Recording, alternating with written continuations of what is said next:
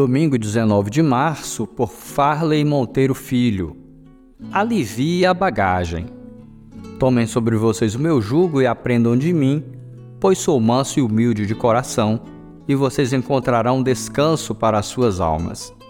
Mateus 11, verso 29. Você tem dificuldade com o peso da sua mala quando precisa viajar? Consegue amoldar o peso à exigência da companhia aérea? Ou sempre paga mala extra? Ou precisa abri-la para aliviar o peso ali mesmo, na esteira do check-in?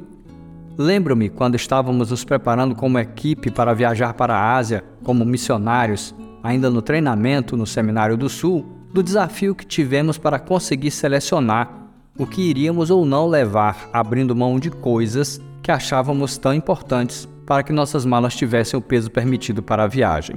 Acho que mais interessante ainda foi a experiência do retorno Três anos depois, descobrindo que algumas coisas que achávamos que eram essenciais para esse tempo acabaram nem sendo usadas. Na vida também é assim.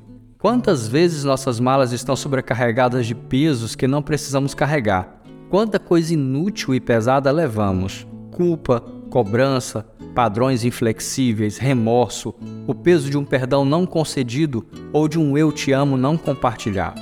Não sei o que você ainda arrasta nessa sua bagagem sem necessidade, mas o Senhor nos convida a rever nossas malas da vida, a lançar mão de tantas coisas inúteis e preenchê-la com o que realmente importa. Não sabe como fazer?